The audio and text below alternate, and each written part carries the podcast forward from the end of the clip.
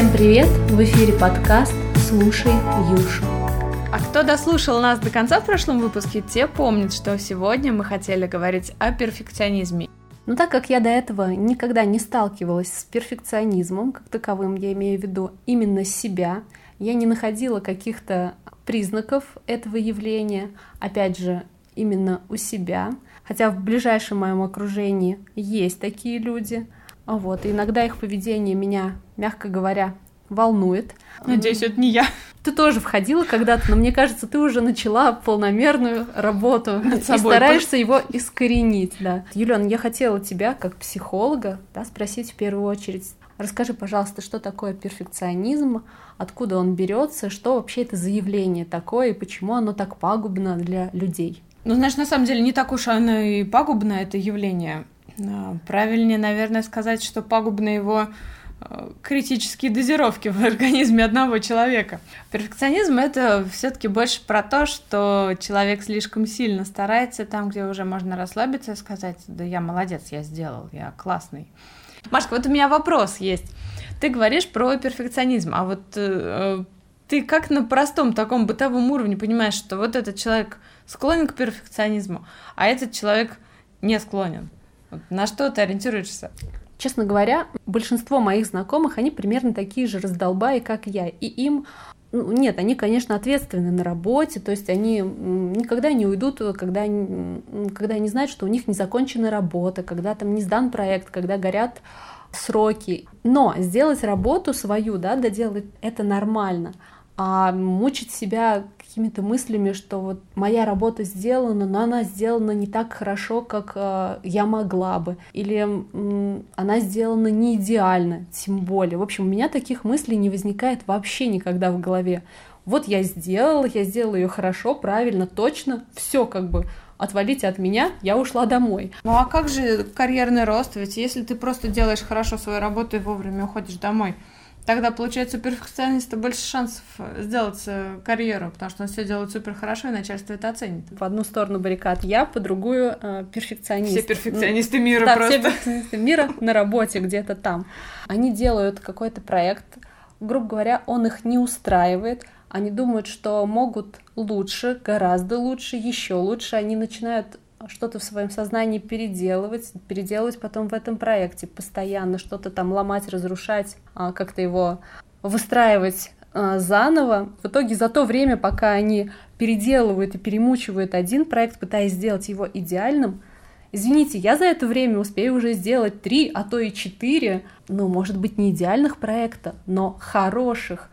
И работодатель подумает, ну вот Маша, она же классная, как бы четыре проекта, там суперская трудоспособность, все хорошо, а вот этот условный Вася перфекционист, да, у него вроде бы и задумка хорошая, и потенциал есть, но вот все время проходит, уходит, ушло, и проходят месяцы, а результата нет. И как следствие повысит он Машу, а не условного Васю, перфекциониста. Где-то на просторах интернет мне попалась история о том, что в компании Google висит плакат, и он как раз предостерегает коллег компании Google от перфекциониста он гласит, да. и напис от перфекционизма. И написано там следующее: лучше 100 дел, э, сделанных хорошо, чем одно дело сделано идеально. Вот такая концепция компании Google. В принципе, на их примере мы можем видеть, что развиваются они очень успешно. Наверное, что-то в этом есть. Слушай, на самом деле мне нравится эта концепция. Следовательно, в компании Google работает не так уж много перфекционистов, если они вообще там есть. Юля, я хотела у тебя спросить, правда ли, что перфекционизм убивает успех? Ты знаешь, есть такое популярное мнение. Самое забавное в этой ситуации э, то, что в своем желании добиться такой идеальной картины перфекционист зачастую на определенном этапе, просто не видя, что все уже и так очень хорошо, начинает, э, напротив, э, как-то портить свою работу вот этим доделыванием. И результат получается гораздо хуже, чем был, например, на предыдущем этапе. Вот для, для меня это парадокс. Илен, знаешь, когда-то я читала перфекционизм, он делится как бы на два вида. Говорят, что есть позитивный перфекционизм, э, негативный. Первый раз слышишь? Честно говоря, даже не знаю, что тебе ответить. Наверное, он существует. Знаешь, мне немного сложно судить вот про оптимализм и все остальное, я с этим не сталкивалась. Но я могу рассказать на примере. Давайте представим ситуацию. Человек варит суп. Вот если человеку нравится в этот суп резать овощи ровными, одинаковыми кубиками и картошечку, и морковочку, и всякие другие овощи, то это... Если звездочками резать, э, ну, нравится. вариант, да, то это нормально.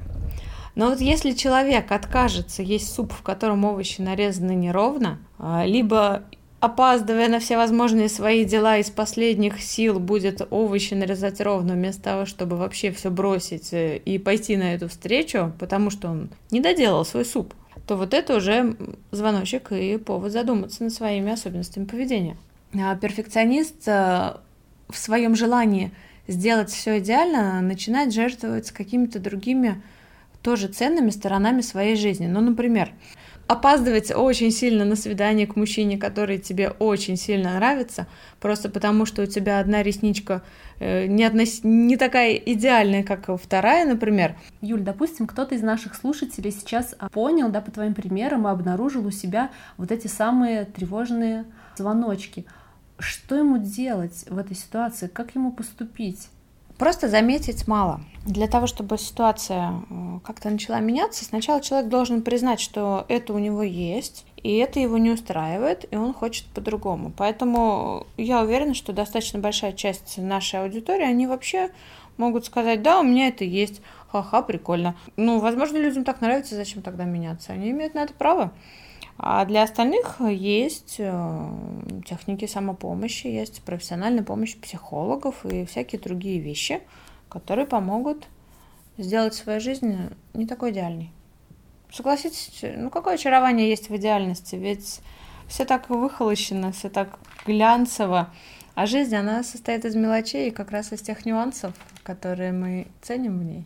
Но если вдруг среди нашей аудитории есть те, кому захотелось поработать над собой, кому откликнулась эта тема, я могу предложить вам очень интересное упражнение. Это несложная техника, ее вполне возможно выполнить самостоятельно, даже без помощи э, профессионального психолога. Интересно? Да, это очень интересно. Пожалуйста, расскажи. Э, необходимо взять два листа бумаги и ручку, а также найти очень уютное, классное место, где вас никто не побеспокоит, ну хотя бы 40 минут. Что дальше? На первом листе вы выписываете все то, что вы любите в вашей жизни, но не делаете, потому что не умеете делать это достаточно хорошо, прекрасно. Затем на втором листе вы пишете на этот лист можно выписать не только то, что вы хотели бы сейчас делать, но не делаете, а также то, что вы хотели бы делать в прошлом. Ну, допустим, вам всегда очень хотелось танцевать, но в свое время мама не отдала вас э, в танцевальную школу или на бальные танцы. Избегайте вообще танцполов и на вечеринках отсиживайтесь в стороне, потому что не можете танцевать достаточно хорошо. Потратьте достаточное количество времени на то, чтобы выписать действительно все те вещи, которые бы вы хотели делать, но не делаете. Затем отодвиньте этот лист в сторону и э, возьмите второй чистый лист. На втором листе вам необходимо будет написать все то, чего вы лишаетесь, когда создаете себе этот запрет, когда не делаете что-то, потому что не можете делать идеально. Друзья зовут вас в караоке-бар, и среди этих друзей есть тот человек, который вам кажется может стать вашей второй половинкой. Но вы не идете в караоке-бар, потому что вы не идеально поете. Вот такая вот история. Так что делайте выводы, не грустите и не ограничивайте себя в том, что на самом деле не имеет никаких критериев. Вы же не в оперной школе на самом деле.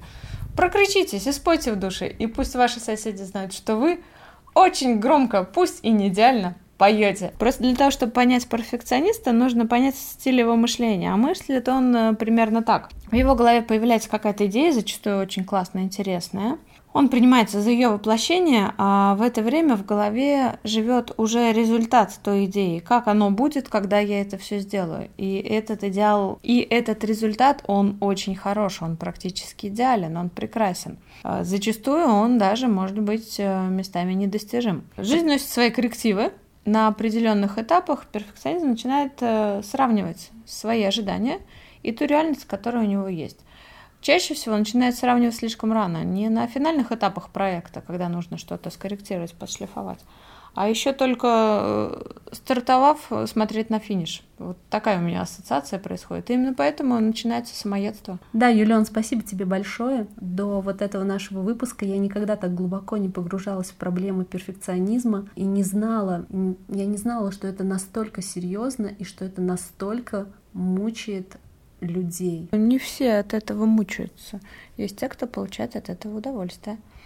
Каждый раз пробегая круг все больше и больше, все быстрее и быстрее, прыгая все выше и выше, некоторые люди действительно кайфуют с этого. Просто рано или поздно начинает, наступает этап, когда лампочка внутри сгорает. Маш, ты говорил про оптималистов и перфекционистов, если я правильно запомнила. Было такое? Да, конечно. Так вот, я такое не слышала ни разу в жизни. Расскажи, что это за люди, кто такой оптималист? Мне только те оптима приходят в голову. Больше ничего не представляю. Да, ну слушай, если привести пример, я не сдал экзамен. Как на это реагирует, да, реакция перфекциониста? Блин, я не сдал экзамен, я неудачник и никогда не добьюсь успеха. Дворником Всё. пойду работать. Грубо говоря, да. То есть что мы здесь а, видим и чувствуем? Это разочарование и какая-то неадекватность. Согласны же, да?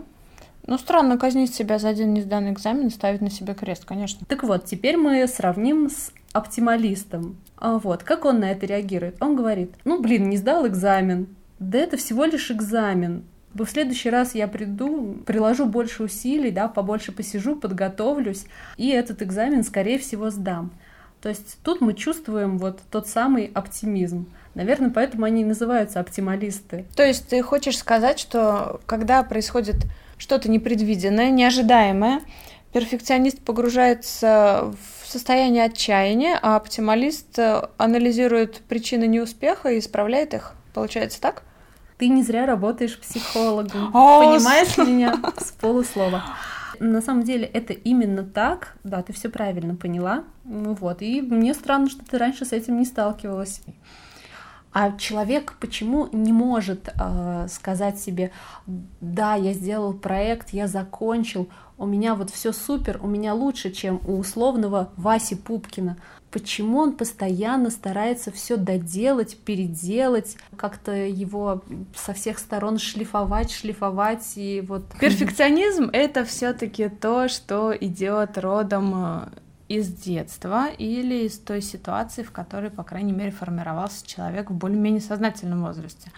Ну, к примеру, Ребенка растят родители очень требовательные, очень педантичные, которые хотят, чтобы он от и до все делал, не ошибался, и в возрасте пяти лет уже сам себя контролировал, управлял своим поведением и эмоциями.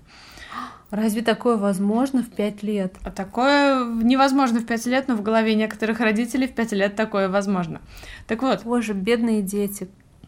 И такой ребенок, э, конечно, будет расти с чувством того, что он всегда немного не до, не дотянул, не до молодец, не досправился и так далее. А для того, чтобы тебя любили, на подкорке считывает ребенок послание родителей, нужно все делать супер классно и хорошо. И вот отсюда как раз и появляются первые такие ростки, зачатки перфекционизма. Бывают, конечно, исключения. Есть по природе очень организованные дети, которые очень любят порядок, и в 6 лет у них чистота, аккуратность и все вещи лежат на своем месте. Но это скорее исключение, чем правило. О, и... да, я с тобой тут полностью согласна, потому что мой ребенок в нем нет даже зачатков, будем так говорить, перфекционизма. Видимо, он в меня в этом плане, по крайней мере. Но, с другой стороны, перфекционизм тоже нужен, а, просто в хороших дозировках. Почему? Потому что, когда я хочу сделать все очень хорошо, это значит, что внутри меня достаточно высокая планка на успех. И если эта планка соответствует моим каким-то внутренним уровням, а, то большая вероятность того, что человек будет э, стремиться дотягиваться до этой планки. А вот если я, ну, так себе посредственный Вася Троечник, а хочу стать олимпийским чемпионом за один год, ну, вот это уже немножко про то, э, что мы называем нереалистичностью. Да, мне кажется, ну, это вообще само по себе нездоровый. Ну, в целом, да. Такой нездоровый зачаток.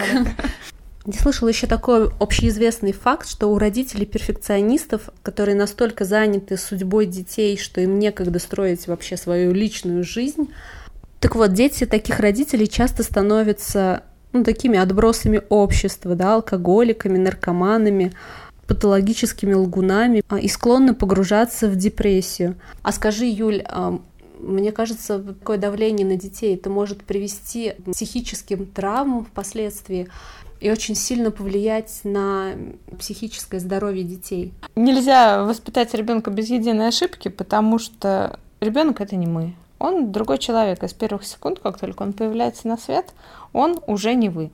И каждый раз, когда вам захочется, чтобы вашего ребенка все было идеально, вспомните, он имеет право ошибаться. Это очень хорошо сказано, и я очень уважаю родителей, которые дают детям свободу. Может быть, ты хотела сказать о том, что когда родители слишком много запрещают своему ребенку, э, рано или поздно у него настанет в жизни период, когда он станет это восполнять. И хорошо, если он восполняет это в 18.